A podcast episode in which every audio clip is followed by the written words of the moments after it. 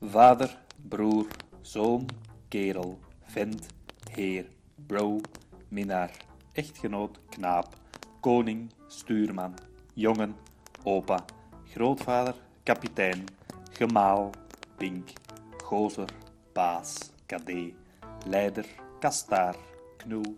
Mijn naam is Hans en ik interview mannen over wat man zijn voor hen betekent. Gast, pompa, kleinzoon. Deze podcast gaat over mannen.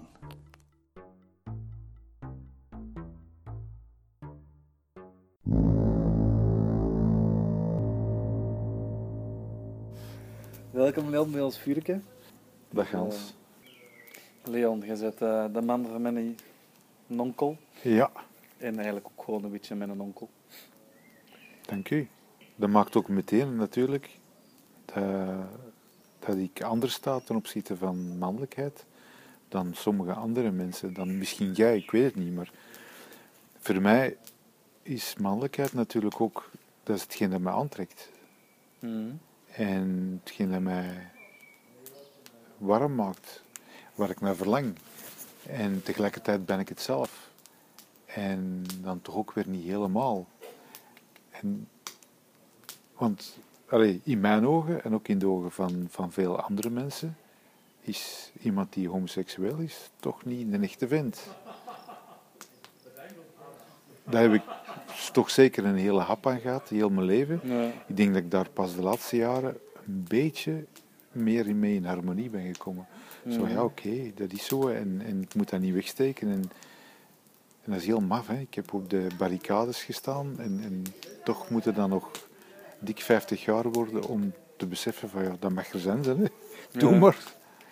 Ik heb eens iemand gehoord in mijn, mijn studententijd en die zei, dat zijn twee polen. Aan de ene kant staat heteroseksualiteit, Ja. aan de andere kant staat homoseksualiteit. En iedereen zit er ergens tussen. Ja, dat klopt. En ik herkende me daar heel, heel goed in, omdat ik vind dat idee van een mannenlichaam mooi vinden totaal niet raar. Als je zeker sporters, foto's ziet van naakte sporters, ik vind dat ook mooi. Dat, is, dat, is, dat zijn mooie lichamen. Ik denk dat je dat gaat ontkennen. Dat zijn, dat zijn Ja. pracht- ik kan daar prachtige lichamen in zien. Er zijn andere mannen die echt heel raar kijken als ik dat zeg. Ja, En ik heb altijd zo gedacht, ja, ik zit ook ergens ertussen. Iedereen is ertussen. En sommige mannen zijn 95 of 99% hetero. En dan denk ik dan wat meer, 70, 30 procent. Terwijl dat ik voel, ik ben niet, ik word niet, aan, niet seksueel aangetrokken tot een man. Daar wil ik graag zo op verder ingaan. Wat Ja. dat eh, Ja. is voor u en, en voor uw mannelijkheid. Want je hebt heel verwijfde types, heel verwijfde homoseksuelen die heel overdreven praten en heel, ja, in Holland dat nichterig doen. En vond het altijd heel fake. ja, maar toch wil ik een lans breken voor die mensen die daar wel behoefte aan hebben. Dus stel dat je als man dat voelt van... Mhm. van Wel, die, er zijn mannen die zoveel vrouwelijke energie hebben en daar dan misschien niet daar direct een goede plaats of dat direct in harmonie kunnen zetten. En die dat dan op die manier naar buiten brengen. Hm. En ja, voor mijn part, ik kan dat helemaal snappen. Mhm. En Ja, zo heb ik dat nog niet bezien. ik kan dat helemaal snappen. Ook al vind ik dat is niet mijn wereld, maar ik kan het Mhm. ook helemaal snappen. Hm. En, maar ik kan ook snappen dat mensen dat afstotelijk vinden. Dus ik, in het begin bijvoorbeeld, als ik eh, lesbische vrouwen leerde kennen, ik leerde ook bij die lesbische vrouwen bestaat er ook zoiets als man blijven. Hm. En allee, het woord alleen al klinkt al heel pejoratief. Maar in het begin had ik er ook moeite mee van, ja maar doe gewoon, je zegt je een man. Maar Mhm. als die daar behoefte aan hebben, als dat Ja. de manier is waarop dat die zich uiten, ja, dan heb ik een probleem. Eigenlijk Mhm. zij niet. Ja, dat is waar. Nu, Hm. allee, op dat gebied is het ook heel bijzonder. Hè? De laatste paar jaren zijn, zijn we ook heel erg met genderrollen aan het spelen.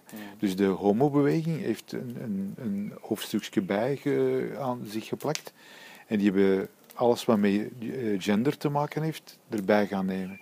In C heeft dat niks met homoseksualiteit te maken, want iemand die eh, transseksueel is bijvoorbeeld, ja, is daarom niet homoseksueel. Mhm. En, maar goed, dat is erbij gekomen. Maar in, als je dat vanuit op een afstand bekijkt, is er ook zo een van die dingen die heel opvallend zijn aan onze moment van de evolutie nu. Je hebt zo een aantal landen, ik noem maar Rusland bijvoorbeeld, waar, waar dat homoseksualiteit heel uitdrukkelijk wordt apart gezet.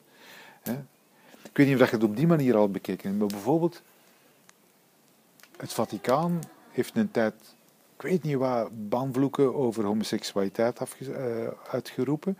Terwijl ik zoiets heb van, ja maar, wat met verkrachters? Wat met mensen die stelen? Wat met mensen die moorden? Ik bedoel, met alle respect, maar iemand die iemand anders vermoordt, dat vind ik erger tegen de wetten van God ingaan. Of tegen de wetten van de natuur. Dat gaat letterlijk in tegen de wetten ja. van allee, de tegen oh, ja, maar daar wordt dus in verhouding niks over gezegd. Dus van, wow, allee, hoe komt dat?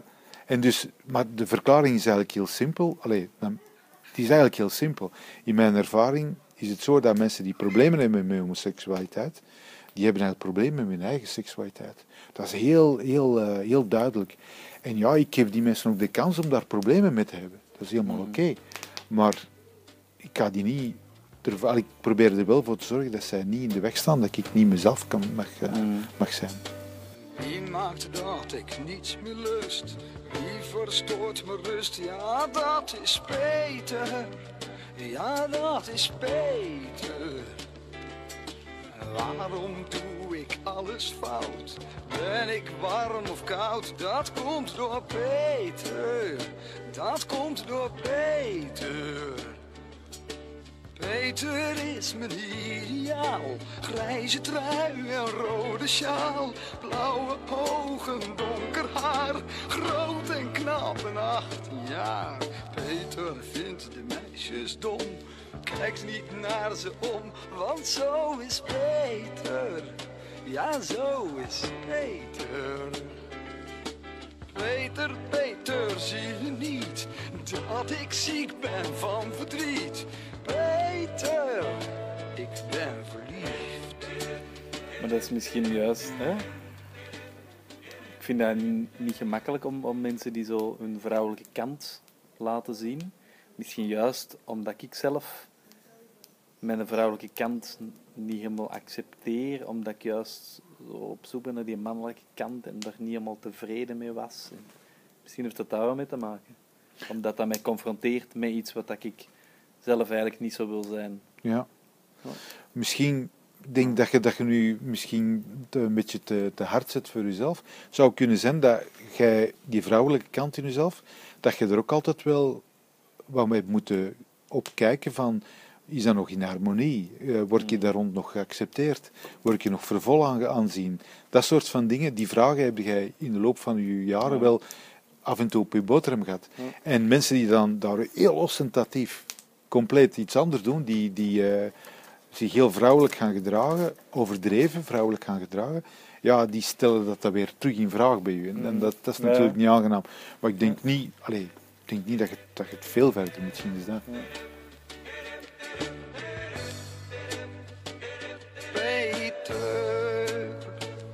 zit in de hoogste klas. Ik wou dat ik zo ver.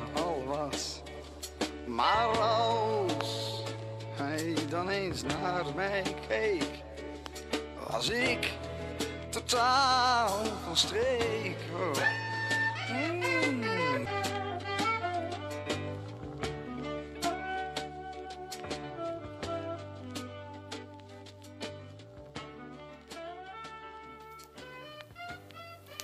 Oké, Leon.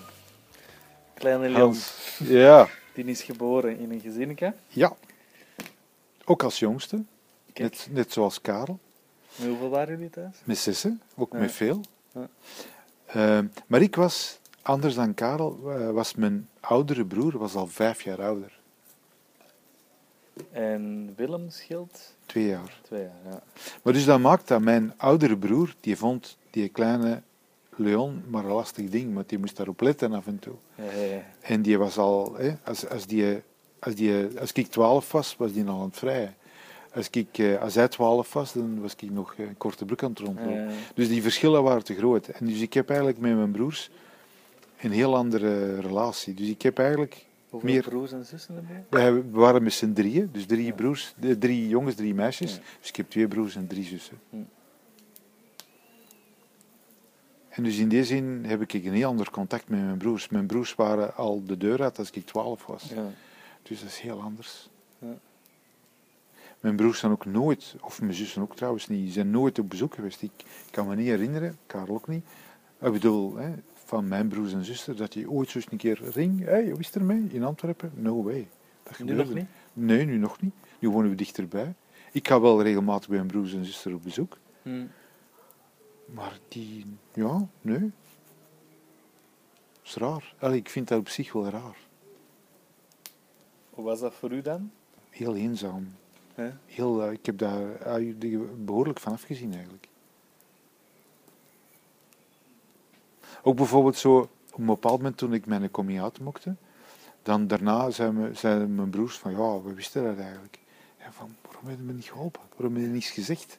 Waarom hebben een keer niet op een bepaald moment zeggen van, kom aan gast, hoe is het met u? Eh, Ja. Nee, die bleven. Ah, bijvoorbeeld, als ik studeerde, net voor mijn coming out, had ik een vriendin. Een onwaarschijnlijk knappe vrouw. Christel Salgarolo. Een Italiaanse, een blonde Italiaanse. Die was, dat was, ik heb dat nooit... Allee, kunt u dat, ik kon me dat niet voorstellen. Als ik daarmee door Antwerpen liep, dan mannen die floten daarnaar.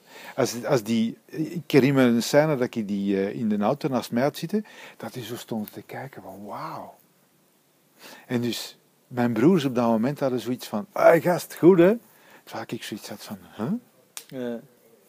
Nou ja, zwart. Dus, probleem. Enfin, vond het toch een probleem. Mijn broers waren vijf jaar ouder, dus dat betekende het werk op de boerderij. Dat als we al samenwerkten, hè, want dus ik, als ik twaalf was, waren die de deur uit. Maar als we al samenwerkten, dan bleef mijn rol gespaard door blijft de weg. En geef me dat eens een keer aan. Dus Ja. die hebben me nooit waardig ja, ge- geacht om, om...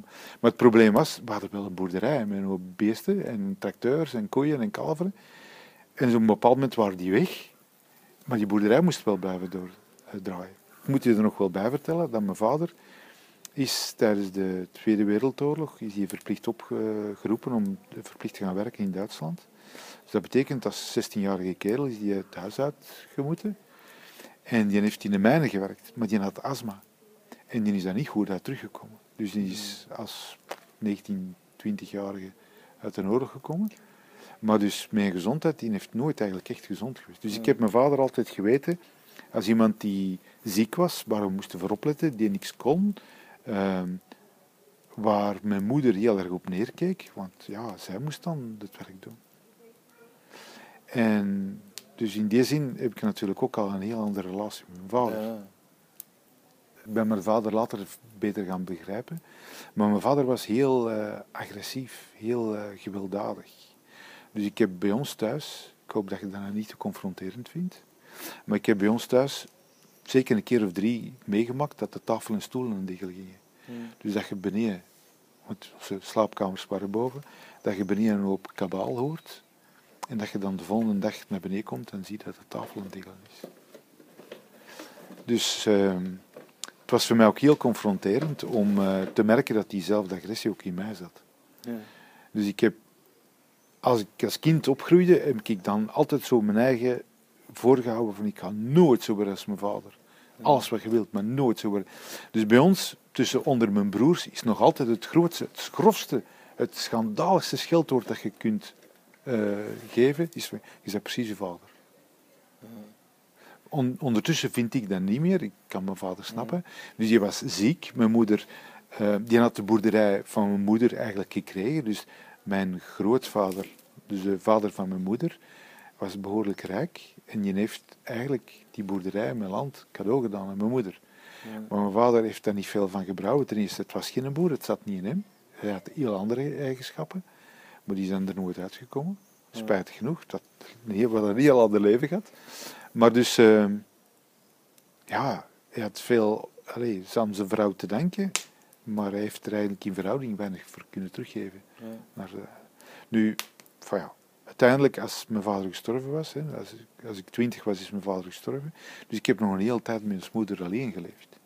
En heb ik toch wel gemerkt dat dat niet zo slecht koppel was als ik wel dacht. En, dus, ehm, en dat mijn moeder uiteindelijk ook wel eh, een heel pak appreciatie had voor mijn vader. Maar dat is pas achteraf dat ik dat te weten ben gekomen. Nog zoiets. Hè? Dus mijn vader was heel agressief. Dat betekent, hadden een boerderij.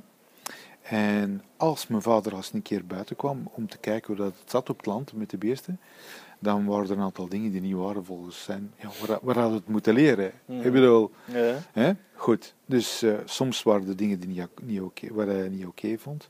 En dan brulde hij wat instructies. En we hadden zoiets van: Vent, mocht dat je terug op uw zetel ligt. Eh, dus dat boterde niet goed. Maar mijn vader die durfde dan wel eens een keer met een riek gooien. Of met hetgeen dat hij in zijn handen had. Dus ik, ik heb regelmatig pinten bier, eh, flesjes, rieken, schuppen naar mijn kop gegooid gekregen. Maar jullie moesten dan de boerderij runnen? Ja. Ja. Onder leiding van uw moeder? Of onder, Onder leiding van mijn moeder. Mijn moeder Ja. deed heel veel. Hè. Dus als kind bijvoorbeeld, als ik 12 was, herinner ik mij dat ik eh, met een auto, met mijn moeder, de koeien ging eh, melken. Dus ik reed met een auto de straat uit. Dat was wel maar twee kilometer. Mhm. Omdat in die auto moesten de melkstopen moesten erin om de koeien te gaan melken. Mijn vader die grok niet uit zijn bed op tijd, dus mijn moeder die vroeg mij om dat te doen. En mijn broers waren de deur al uit, dus die konden Ja. het ook niet meer. En dus eh, mijn vader die had zijn rijbewijs gekregen. In die tijd ging hij gewoon naar het gemeentehuis. Die, kan rijden, die kreeg zijn rijbewijs. Maar die kon niet rijden. Dus het gevolg was, als wij ergens in een moeilijke situatie gerokten, dan moest ik het doen. Dus bijvoorbeeld in de stad ergens, oei, eh, parkeren of met een aanhouwwagen achteruit rijden, dat kon die dus niet. En dan moest ik dat doen. En hoe was dat voor u? Ah, wel, En, ja, eh, de wel, ik, ik dacht toen, allez, ik keek erg neer op mijn vader. Als kind, als jij voelt van dat je dingen beter kunt dan je vader, je, je, je kijkt automatisch neer op je vader. Zo. En achteraf gezien, nu beklaag ik me daar eigenlijk een beetje van. Ik had die eigenlijk meer kunnen appreciëren. En, en dan misschien ook steunen. En, en ook, maar ja, dat is dus niet Ja, gebeurd. dat is geen, normaal, allee, geen, is geen normale relatie. situatie. Hè? Dat is geen Ja. normale situatie. Maar was dat iets dat je... Hè, want ik kan me voorstellen, als jonge gast van 12, 13, 14 jaar, die Met rijden, taak fantastisch hè. te... Ja? Oh, fantastisch hè. ja. Oh ja, dat is toch geweldig. Met een tracteur rijden, paarden, mennen. Ja, dat was geweldig hè. En een trick maken. Ja. Ja, er zijn, er zijn ook zo wat schrijnende dingen op dat gebied. Zo, bij ons was de traditie op de boerderij dat elke zoon, waarom zonen, hè? dat is ook weer zoiets mannen en vrouwen, verschil hè, blijkbaar. Ja. Maar dus elke zoon kreeg, eh, op een bepaald moment kreeg hij een kalf toegewezen. Die moest dat verzorgen, eten geven, extra verzorgen en zo. En als dat kalf slachtrijp was, dus na een paar maanden, na een klein jaar, dan werd dat verkocht en dat brengt, flink wat geld op en dan konden we daar iets van kopen. Ja. Een fantastisch cadeau. En toen de moment dat eh, ons Janneke, dat was mijn kalf, dat was zo ongelooflijk tam. Ik heb een dia waarin dat hij vrij rondloopt op het eh, erf en dat hij zo onder de rokken van de smoeder komt piepen. Dus ons Janneke noemde die. En dus toen ons Janneke de, de rijp was om eventueel geslacht te worden, dan brachten de kalveren niet veel meer op. En dus ons vader die zei, oh, pff, dan slachten we dat zelf maar. En dus we hadden dan bij ons in de garage hadden we dan een slachterij geïmproviseerd. En dus broodmes en dus je ooit een, dier, een groot dier geslacht. Ja. Hè, dus eh, met een kalf is dat dan, gaat het drie poten vast binnen, de, maar zo dan die kunnen bewegen. Dat is een heel speciaal ijzer. En daar gaat een koord door. Enfin ja, dus een, dus een heel speciaal ijzer, dat hadden we in huis. En dan gaat de koord er.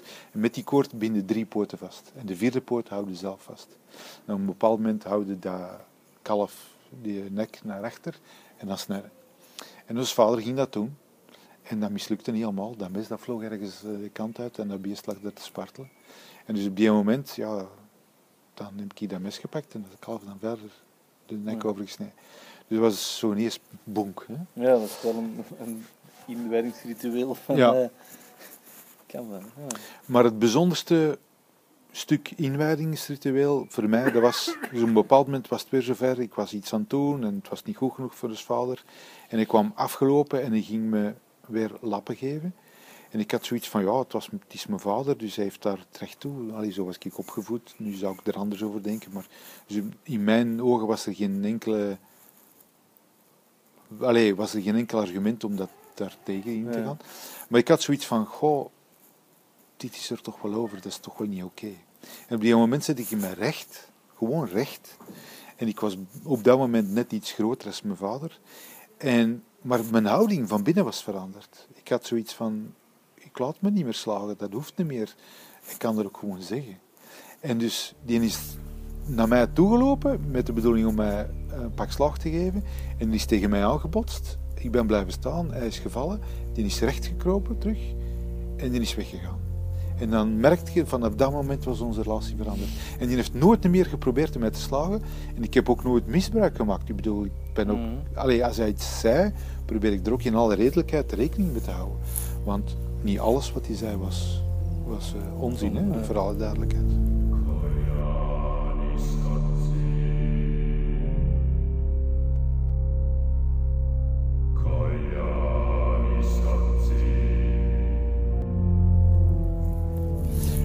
Een van de vragen die je had, was Ja? van, heb je dingen geleerd van je vader?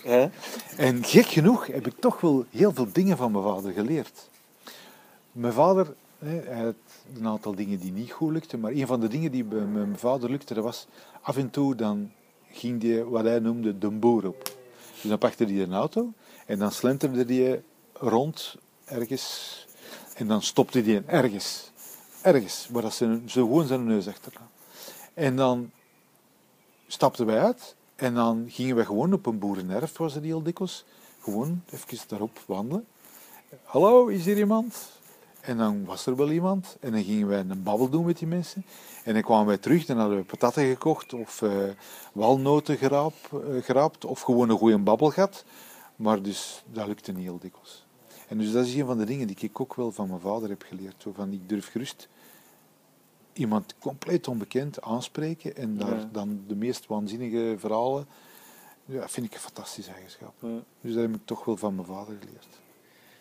En zoals dat je er juist zei, opkomen voor jezelf.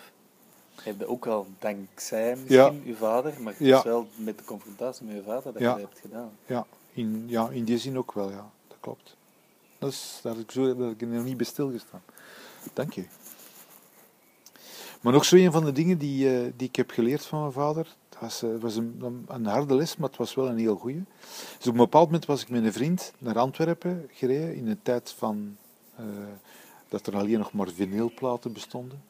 En er was een, een winkel die eh, platen had. En wij waren alle twee nogal verzot van eh, de zanger Jethro Tull. Dat bestaat nog altijd, een groep.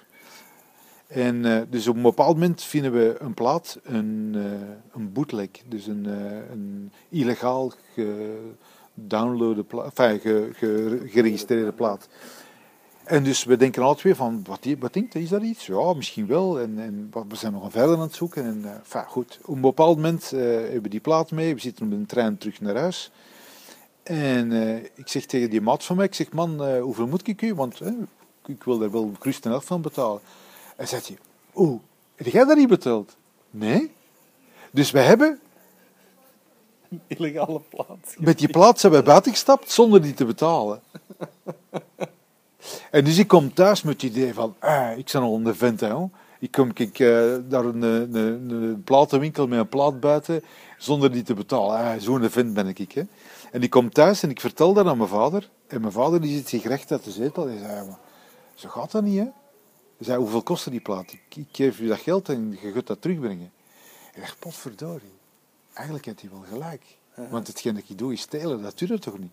Ja. Maar dus zo, eh, op dat moment, allee, had ik zoiets van, ah, chapeau. Ja. En dus ik ben die effectief ook gaan, Die gaan betalen. ja. Ja. Wat natuurlijk heel gênant was, hè, voor ik kom die winkel binnen. maar goed, die man was natuurlijk heel blij dat hij dat geld zag. Ja. En, eh, maar dat was toch ook wel zo een heel raar moment eigenlijk.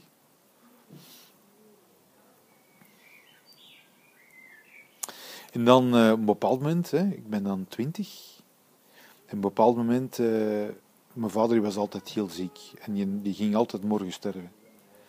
En dus op, een bepaald moment lachten heel veel mensen in onze buurt lachten ermee. Ja, maar morgen is dat wel eens een keer zo. En dan, dan denkt je van, hij heeft weer. Maar op een bepaald moment was mijn vader minder goed als anders. En hij, zijn kleur stond me niet aan. Ik dacht, tja, dat is toch raar.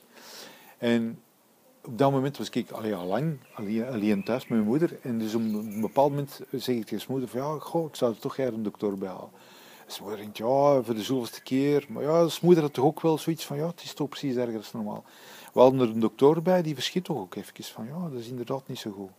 En op dat moment was de plaatselijke apotheker bij ons was nogal goed bekend en was een beetje een vriend aan huis. En dus eh, de dokter zegt van, kijk, haal maar, een zuurstoffles. En dus eh, ik krijg dan een apotheker, de apotheker komt langs met die zuurstoffles. En ik zie die nog altijd binnenkomen met die fles. Hij droeg die fles. En gelijk als hij ons vader ziet, dan zet hij die fles neer en wow, wat is dat? Dus dan had ik zoiets van, ja, dit is wel degelijk Ja. En dus eh, vader krijgt zuurstof en die herleeft. Maar op een of andere manier heb ik en mijn moeder toch zoiets van, mm, mm, we gaan die toch in doorhouden. We spreken af, mijn moeder en ik, van kijk, we houden de wacht. Ehm, dus als moeder blijft beneden en ik ga boven slapen en ik spreek af met mijn moeder van, als er iets is, als je twijfelt, kom me wakker maken. En dus ik ben niet al een vaste slaper, maar op dat moment, die komt drie uur s'nachts of zoiets, komt hij naar boven en ik weet echt van, dit is serieus. Ik kom naar beneden, mijn vader is inderdaad stervende en dus ik heb die in mijn handen. en eh, dus ik, ja, kom aan vader, vechten. Maar ja, was gedaan, hè. dus die la- laatste adem. En dus mijn vader was dood. En dan, ja, ik ken zijn moeder van, wat doen we nu? Ja, een dokter bellen, want je moet de dood vaststellen. En dan eh, samen even gaan zitten, van bekomen van waar we meegemokt hebben en dan iedereen verwittigen.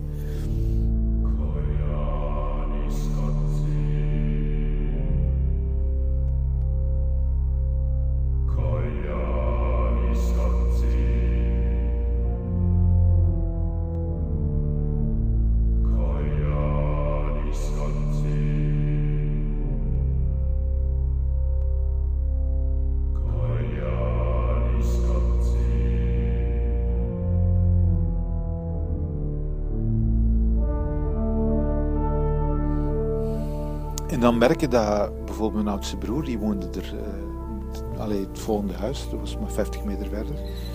Om te merken dat hij zo helemaal in de vernieling ging, die kon dat blijkbaar niet aan. Nou, Oké, dat is mijn oudste broer, maar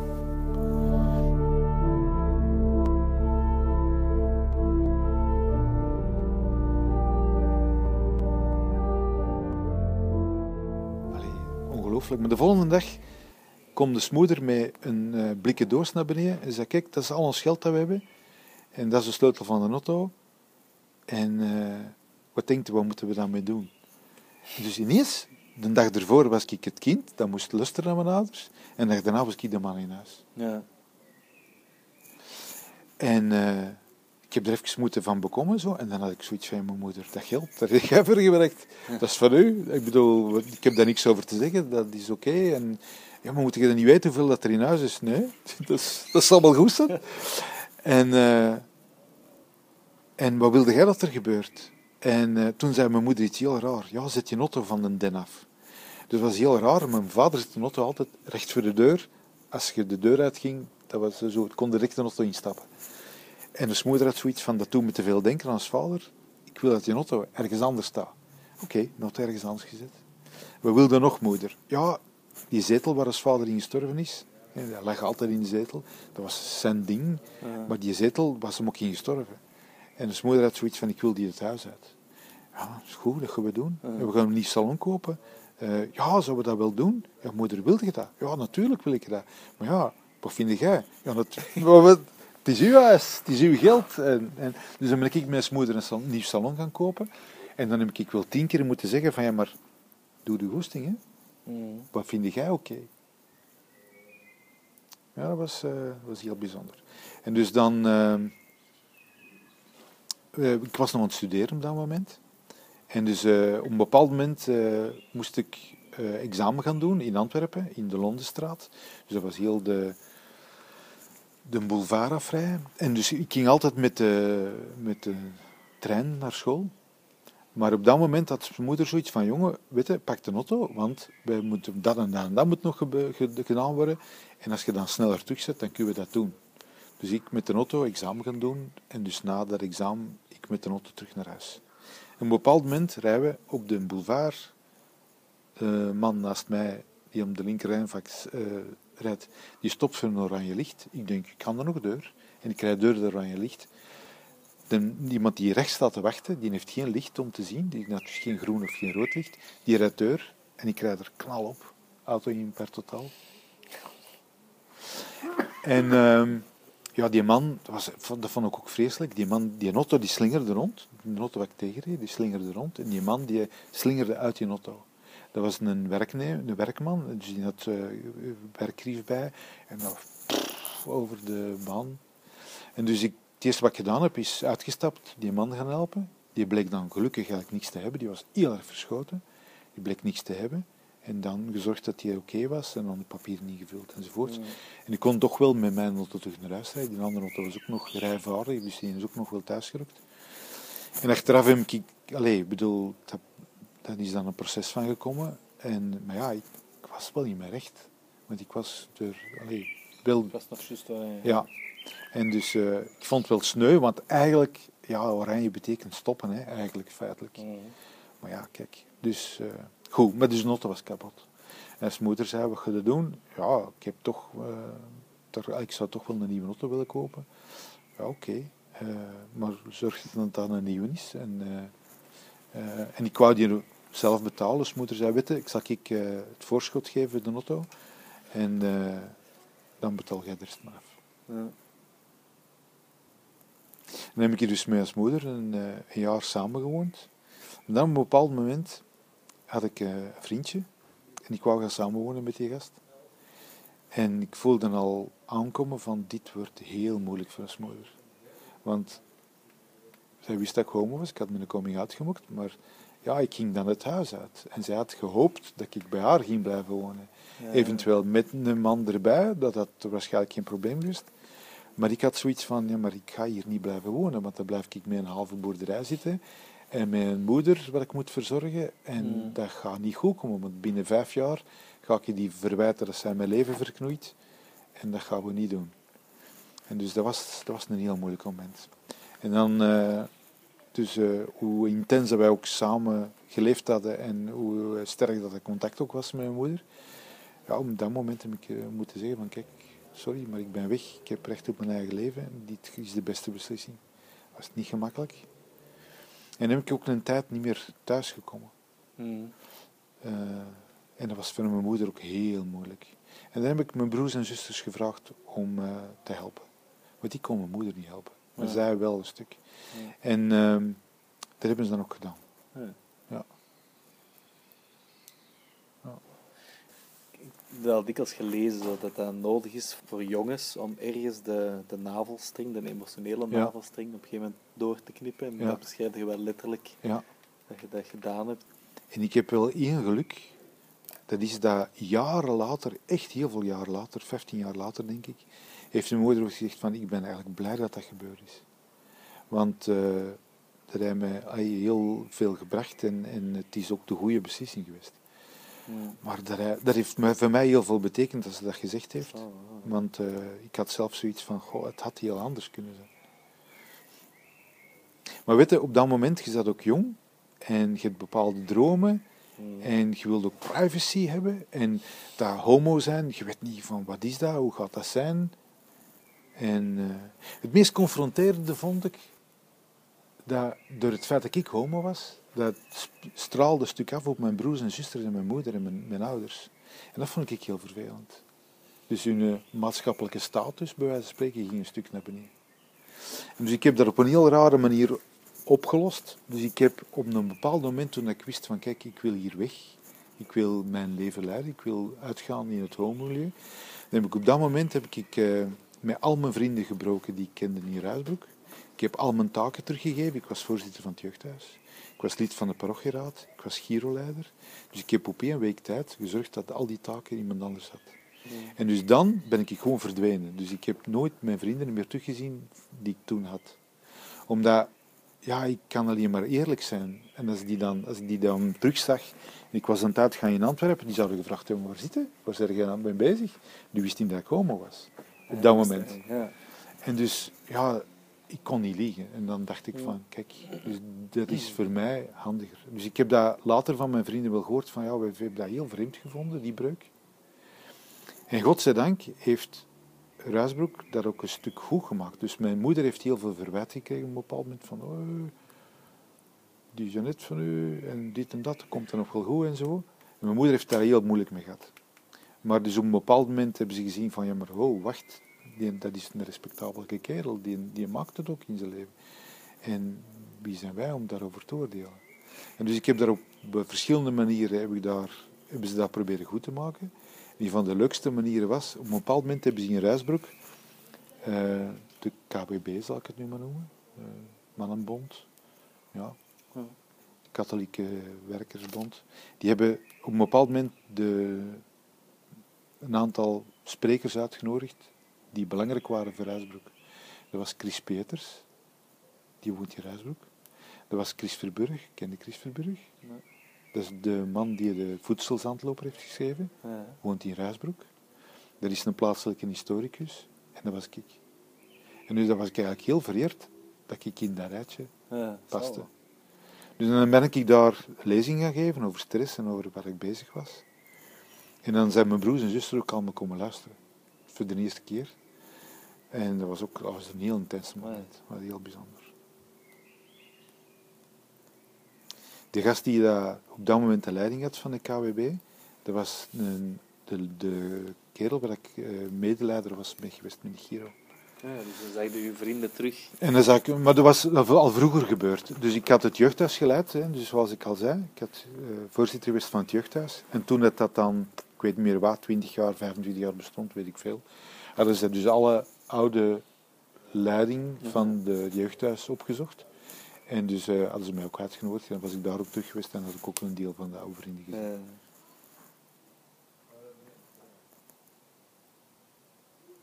Het een en het ander, hè. ja. Dan later, ik blijf vertellen. Hè. Als je dingen wilt weten, dan vraag het maar. Het is heel gemakkelijk als interviewer. Maar dus later, voordat ik Karel kende eigenlijk, ben ik ook bezig geweest met wat is dan eigenlijk precies mannelijkheid. Omdat ik zelf mee in de knoei zat. Mhm. Ik had eh, zo... En ik heb, ik heb daar heel veel cursussen rond gevolgd. Ik heb MRT gedaan, radicale mannentherapie. Ken ik niet. Nee? Ja. Dat is eigenlijk eh, dus een groep. Mannen komen samen op een eh, wekelijkse basis bijvoorbeeld, of maandelijks, maar meestal wekelijks. Die komen samen, geen vrouwen bij. En die, de bedoeling is eigenlijk dat je vertelt wat heeft die bezig gehouden van de week, waar zijn ze mee in de knoei geraakt. En de bedoeling is van de andere mannen om vooral te luisteren. En niet het man-ding te doen van direct met ah, oplossingen te komen. Mannen radicale therapie. En dan heb ik eh, onder andere ook bij Tom van de Kroon boeken gelezen en mee cursussen gedaan. En een van de cursussen die ik bij hem, een van de dingen die ik met hem, weekend dat ik bij hem gevolgd heb, was een initiatieweekend. En ik herinner me nog dat we ja, heel mannelijke dingen gingen doen, hutten bouwen, tochten maken, eh chanten, samen zingen. Vond ik fantastisch. Dus iedereen gaat gewoon zijn stem laten klinken zonder er iets aan te doen. Dus neurien zo, voelen waar je in toon zit. En dan samen dat in groep doen. En dan merkte dat je zo, dat je, daar komt iets uit. Dat is, dat is magie. Fantastisch. En een van de dingen die we toen ook gedaan hadden, dat was van in een domein waar we zaten, dan werd iedereen op uitgestuurd van kijk, Ton zei van kijk, ik wil je de eerste uren niet meer zien, maar als je terugkomt wil ik dat je eh, klaarzet om gedoopt te worden en om als man eh, verder in het leven te gaan staan. Een detail, we waren in onze flikker. Dus je wordt in je pure, wordt de natuur ingestuurd, wat ik op zich ook al heel confronterend vond, maar wat ik ook heel plezant vond. Ik vind dat heeft iets om in uw flikker in de natuur te zijn. Dat heeft ook iets kwetsbaars en tegelijkertijd ook iets heel snel verbonden.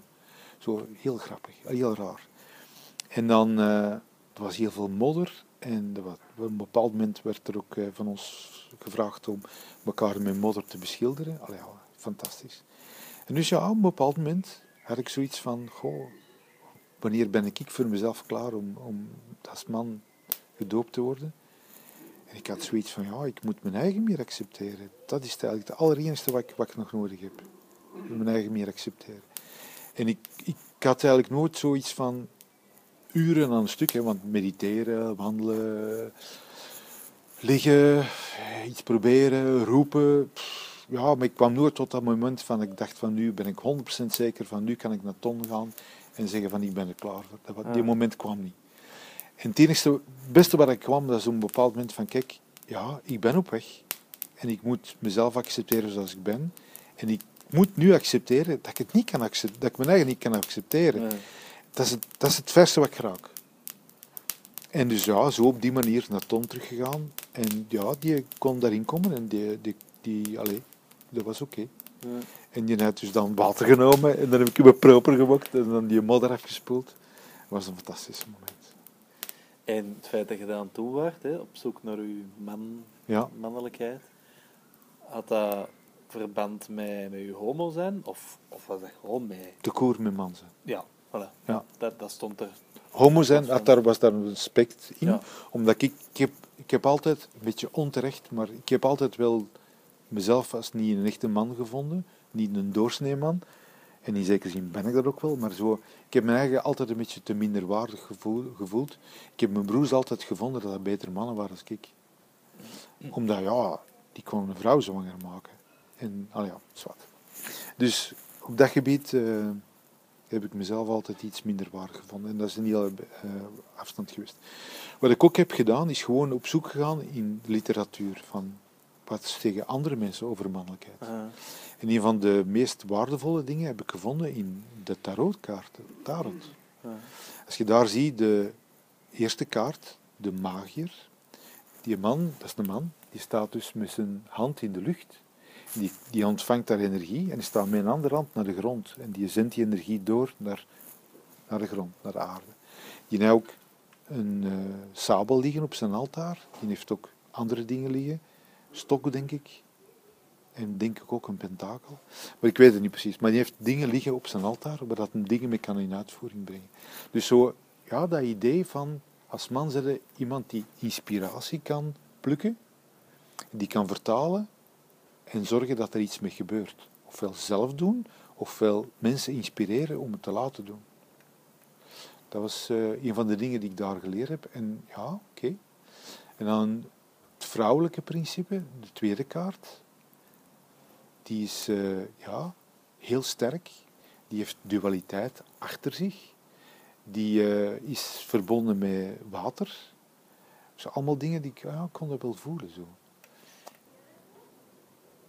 Dus dat was eh, een van die dingen. Ik heb ook eh, eh, De Wilde Man gelezen. Ik heb ook eh, zo avonturenverhalen gelezen met, allee, met de nadruk op hoe, hoe zijn die mannen eigenlijk. En, en, ja. Wat bij mij in mijn leven ook heel dikwijls een, heel veel, voor heel veel verwarring heeft gezorgd, dat is, ik heb en ik, heb nogal, ik had en ik heb nog altijd, van heel veel mensen krijg ik een leiderspositie aangeboden. Dus ik heb als 16-jarige heb ik het jeugdhuis geleid. Hoe kwam dat? Wel, ik kwam binnen en ik had eh, zoiets van, oh, dat, dat lag er op zijn gat. Dat was niet meer dat jeugdhuis wat ik mijn, mijn oudere broers en zusters hoorde over vertellen. Dat lag op zijn gat. En ik had zoiets van, oh, wacht, ik wil hier jeugdhuis voor mij. En dus ik had direct kritiek en we zouden zo kunnen doen. En wat denkt u, zo dat eens een keer doen? En die toenmalige leiding had zoiets van, man, zeg jij vervelend kereltje. Ierse, letterlijk, hè, die hebben de sleutels naar mij gegooid. Van, Ierse, doe er dan, godverdomme zelf. En ik heb gezegd, oh, kom dat doen. Met een paar gasten heb ik dus dat jeugdhuis geleid. En dus in het begin, ik was 16 jaar, hè, in het begin, eh, dat ging dus een paar weken heel goed. En die hadden verwacht dat dat helemaal heel snel in de vernieling ging gaan. Dus, maar dat ging heel goed. Dus die bestellingen doen, zorgen dat de jeugdhuis open was, de sleutels verdelen, zorgen dat er gekuist werd enzovoort. En dus na drie weken, vier weken, ik weet niet meer zo precies, maar na een paar weken, kreeg ik een telefoontje van de boekhouder. En die zei, man, wij moeten eens een keer spreken. En ik dacht, wow, er was iets in zijn, zijn toon die mij als volwassene voor vol aanzag. Dat, intrigeerde me wel. Dus ik ben er naartoe gefietst. En eh, die gast zei, oh kijk, ik vind, eh, er is niemand die, van de beheerraad die het ziet zitten wat je doet en toen zit. Maar eh, ze zien het ook niet zitten om het zelf te doen. Dus hij zei, kijk, ik ben de eerste die eh, u daarin steunt, maar ik ga er ook 200% doen. Kijk man, er is geen probleem. We zitten met een wettelijk probleem. Want jij moet bestellingen doen en betalingen uitvoeren, maar je bent nog maar 16, dus je Ja. kunt dat wettelijk gezien niet. Ik zei, kijk, ik ga u daarin helpen. Dus ik ga met u overleggen, alles wat er moet van de financiën geregeld worden, dat ga ik samen met u doen en zorgen dat het in orde komt. En ik vertrouw erop dat dat oké komt. Dus na een paar maanden later floreerde de jeugd dus terug. En waren er ook veel meer mensen, ook volwassenere mensen, dus oudere mensen, die mee aan de kar trokken. Dus ik had dan een beheerraad mee nieuw samengesteld, algemene vergaderingen opgericht enzovoort. En dus die boel begon daar te draaien, dus dat was oké. En dus ja, ik, het was ook niet meer zo nodig. Dus ik ben ja, tot mijn twintigste hè, ben ik... eh, Ja. op dat moment had ik wel af en toe wel wat conflicten met mijn ouders. Want natuurlijk, ik bleef dan heel lang weg, want ik wou dan een boel sluiten en ik wou dan een boel open doen. En ja, als 16, 17-jarige, om hier uur thuis te komen, dat zou die niet zo zitten. Maar op een of andere manier, mijn ouders waren toen ook al ouder en die hadden zoiets van, ja, kijk, je doet... En je Ja. was de jongste. En ik was de jongste en ze hadden dat al eens een keer. Hadden zoiets van, oké, doe maar. En dus ja, Ja. dus dat was... eh, dat is helemaal oké gekomen. Maar dat was wel een fijne periode, hè? tijdschriftjes maken. Ik heb eh Willem Vermanderen uitgenodigd. Ik heb eh, een hoop- zangers eh, dingen. eh God, hoe noemt hij weer? Die, eh, Urbanus van Amens eh, gaat. Ja, dat was tof. Want ik was, ik had dus, om, ik was voorzitter van het jeugdhuis op het moment dat die tien jaar bestonden. Mm. En ik heb er nog wel wat festiviteiten rond georganiseerd. De oude ploeg uitgenodigd. Feestmaaltijdjes georganiseerd, dat die gasten goed betaalden, hè, want we hadden geld nodig. Ja. En dus ook inderdaad zangers uitgenodigd en zo. Dat was echt tof. Je zei dat, dat, dat, meer mensen nu in een leiderspositie Ja. zitten. Ook later. Maar dus, ik heb nu gemerkt van eigenlijk ben ik geen leider. Eh, ik vind dat geen comfortabele situatie, want ik, kan, ik ben eigenlijk vooral op mijn best als ik eh, mee kan organiseren met iemand die wel de leiding neemt. Dus wat een capaciteit die ik vind dat ik niet heb als leider, dat is van, ik heb niet de durf om eh, ehm, in, in leiderschap, het klinkt raar, hè, maar ik heb niet de durf om naar een richting uit te gaan. Dus ik kan Ja. wel iets dat al aan het bollen is, laten bollen, Ja. maar ik kan niet, ik heb niet de lef om iets een nieuwe, heel nieuwe richting te laten uitgaan. Ik heb dat met mijn eigen zaak heb ik dat wel gedaan, maar dat was, dat was ik niet. Allee, ik, heb dat niet als een leiderspositie bekeken. Ik heb dat gewoon bekeken van dit is een spel. Ik, eh, ik heb niks, ik, heb, ik had niks geld. Dus op het moment dat ik de winkel begon, dat is natuurlijk heel comfortabel, want je kunt ook niks verliezen als je niks hebt. Hè. Alles wat ik had was geleend dus. En, ehm, en dat was, ja, dat was, voor mij was dat geen leiderschap. Dat is pas later gekomen, toen ik mensen in dienst kreeg. Dan pas is dat confront, die confrontatie van leiderschap wel gekomen. Ja. En dus dat is eigenlijk ook niet goed gegaan. Het is eigenlijk ook omdat ik geen goede personeelsdirecteur was dat ik gestopt ben met de zaak. Dat was zeker een van de redenen. Maar goed, dus ook nu bijvoorbeeld op school merk je dat heel dikwijls mensen bij Wat mij... is uw rol daar op school? Wel, ik geef les, Mhm. maar dus net zoals ook bij ons in het gezin, kijk ik heel dikwijls de taak om dingen te, te leiden. En ja, ik moet daar dan toch telkens voor bedanken. Ja. En bijvoorbeeld op het moment dat mijn moeder stierf, eh, sorry, ja, op het moment dat mijn moeder stierf toch, dan eh, was er heel groot een was bij mij in mijn familie, tussen mijn broers en zusters. En mijn oudste broer vond dat hij de leiding moest hebben. En ik vond dat ook helemaal oké, dat hij, maar dus die pakte er niks van. Dus dat was één grote chaos. Dus op een bepaald moment liep dat zo in het honderd, dat ik gezegd heb van, kijk mensen, eh, ik vind, naar mijn gevoel, zou het beter zo en zo doen. En als we het zo eens een keer proberen, wat dan? En toen begon het wel te lopen. Dus iedereen gaf mij heel spontaan die leiderspositie. En mijn oudste broer heeft me dat vreselijk kwalijk genomen. Maar ja, kijk, sorry, hij heeft de kans gehad. Mhm. Maar dus bijvoorbeeld, op een bepaald moment na die erfenis kwam het niet meer goed. Dus mijn broers en zusters, die wouden niet meer met elkaar spreken.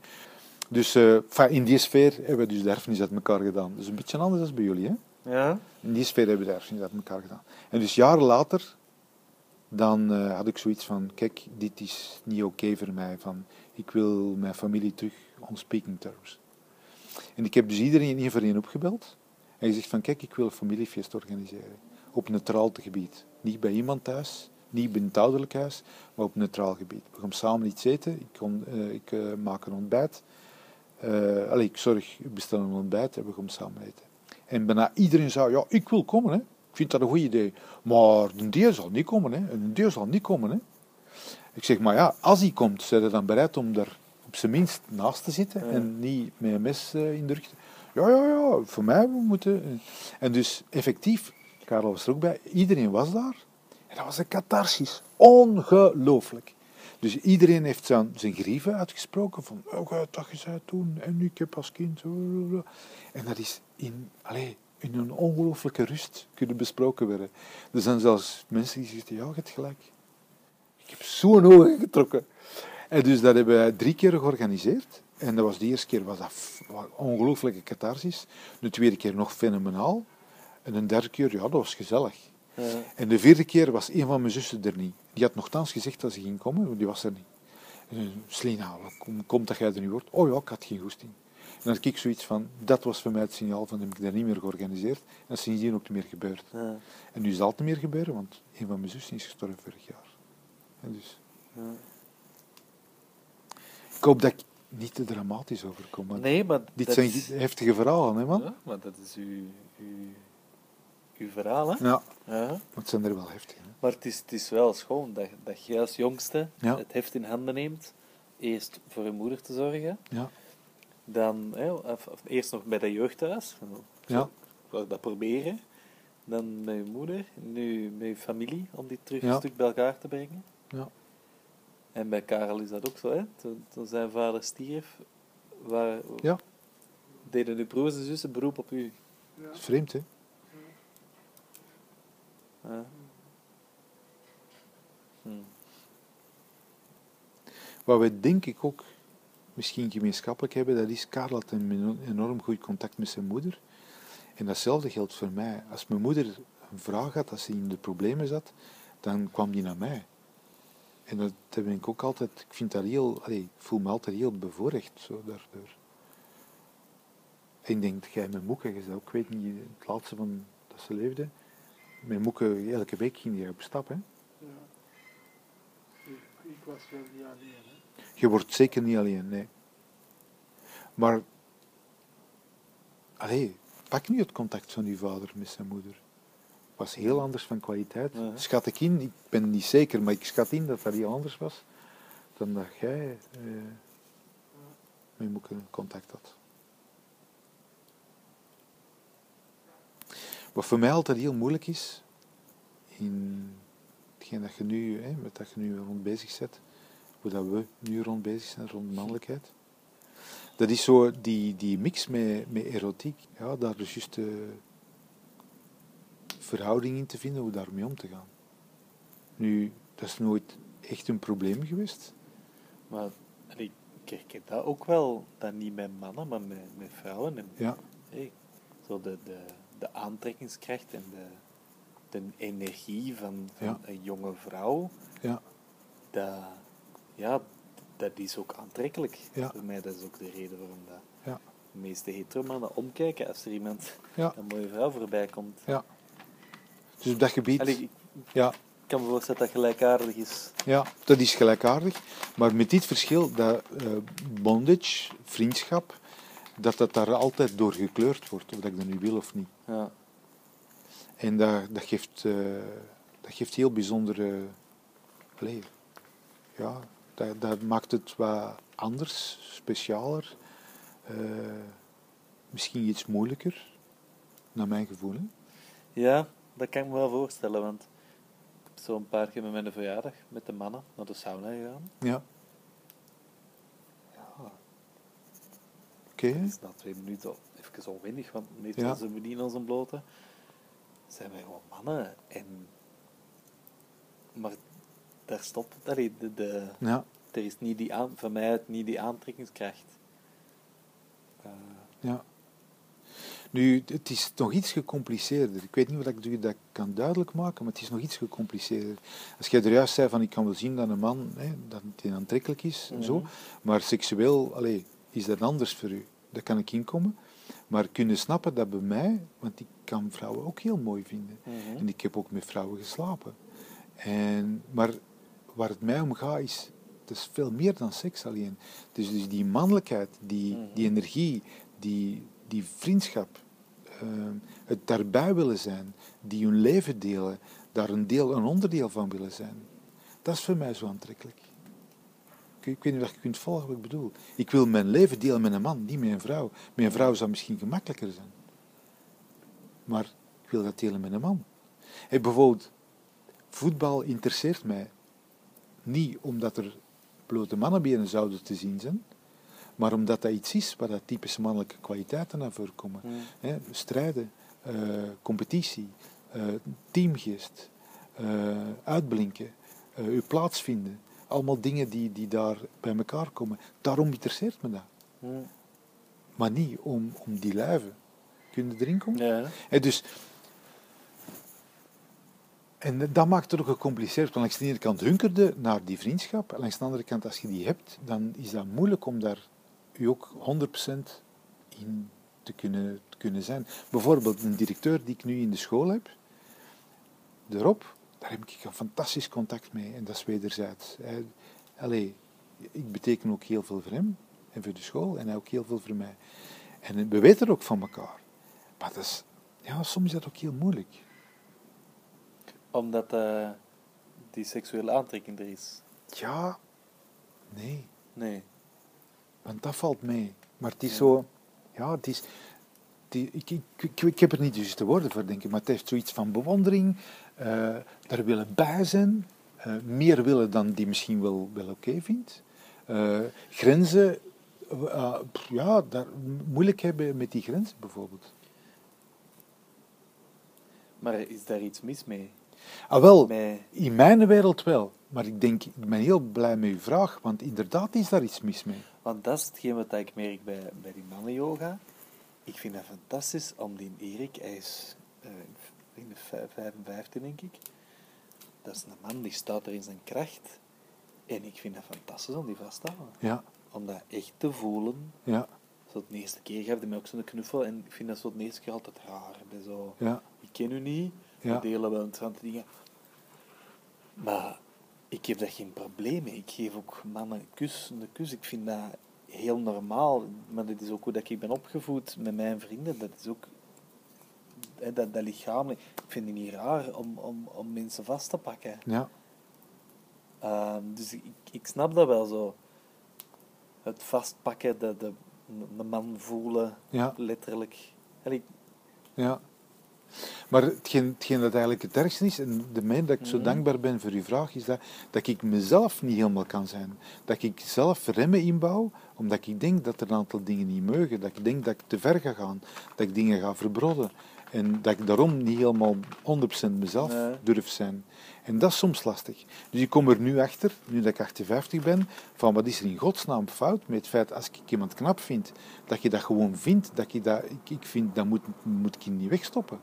Ja. Ik moet dat ook niet elke keer zeggen of daar ook niet te veel, niet te veel huis rond maken. Maar op het moment dat ik vroeger voelde van ik voel een man, ik vind die aantrekkelijk, dan tenzij dat ik zeker wist dat dat een homo was, maar anders dan blokkeerde Ja. ik je helemaal. Ja. Dan zou ik niet de impuls gehad hebben van ik wil die knuffelen. Dat kon niet zijn, want daar Ja. zou misschien wel eens iets verkeerd kunnen zitten. Maar ik denk dat dat wel. Allee, probeer dat te. Ja, maar dat kun jij denk ik wel naar vrouwen voelen. ja, Ja. want ik ken andere, er zijn andere vrouwen in mijn leven ja, die dat ook een, een, een seksuele energie prikkelen. ja, Maar waar ik zeker niet wil dat, daar, dat ik daar verkeerde handelingen naar Ja. uitstraal. Soms met Jess ook, dat, dat mijn lust groter is dan haar lust. ja, Maar dat we wel samen en intiem willen zijn. ja, Maar dat ik dat eigenlijk vervelend vind dat ik een erectie heb. Dat is ook niet verkeerd. Ik mag ook heel Nee. hard opgewonden zijn. Ja. Zeker bij mijn eigen vrouw. ja, En dat, ja, ja, er is niks mis mee om, om opgewonden te raken van, van iets of van iemand. Ja. En om dat te laten zien. Het enige wat mis is, is als ik dan iets wil, wil doorduwen wat een andere niet wil op dat moment. ja. Ja, daar moeten we voor opletten. Maar dat is, dat Maar- is heel moeilijk, want heel mijn lijf schreeuwt. Ja, Schat, ik wil u. En ja. ja, dat, is, is, het, is het zoiets wat Ja. dat... ja, ik voel me helemaal begrepen. Ja, Ja, maar natuurlijk wel met die connotatie dat als jij een vrouw in het openbaar laat voelen dat je haar eh, sexy vindt, dat daar zelden een probleem gaat van gemaakt worden. Terwijl als ik in het openbaar, ik heb ooit eens een keer gefloten naar bouwvakkers. Ah wel man, ik was blij dat ik met de fiets was. Terwijl Ja. vanuit mijn wereld is dat de gewoonste zaak van de wereld. Zij doen dat naar vrouwen, waarom zou ik dat niet mogen doen naar hun? Maar dus geen enkele man, allez, geen enkele is naar veel gezegd, maar dat, dat is, daar is nog veel straten te ver. ik vond dat wel plezant. Ik ben een paar keer mee, mee geweest met vrienden van mij in Nederland, in Utrecht, naar eh, de Roze Wolk. Ja, En als de mannen daar ja, opmerking, ja, dat is daar zeer openlijk. Maar ja, u kennen we nog niet, hoor. Ja. Niet vlees de kuip. ja, Ik vond dat wel leuk. ja. Ja, maar ja, voor Maar- u is het natuurlijk al heel anders. Hè? Ja, ik voel mij ook helemaal niet bedreigd. Of Nee. ik vond dat gewoon een tof compliment. Het is een compliment. Ja, dat zou het Zoals eigenlijk moeten zijn. vrouwen het ook een compliment kunnen Ja. vinden als mannen naar hen kijken. Ja. Dat zou het eigenlijk moeten zijn. Maar Ja. dus, laten we eerlijk zijn, maatschappelijk gezien is dat heel anders. Hè? Ja.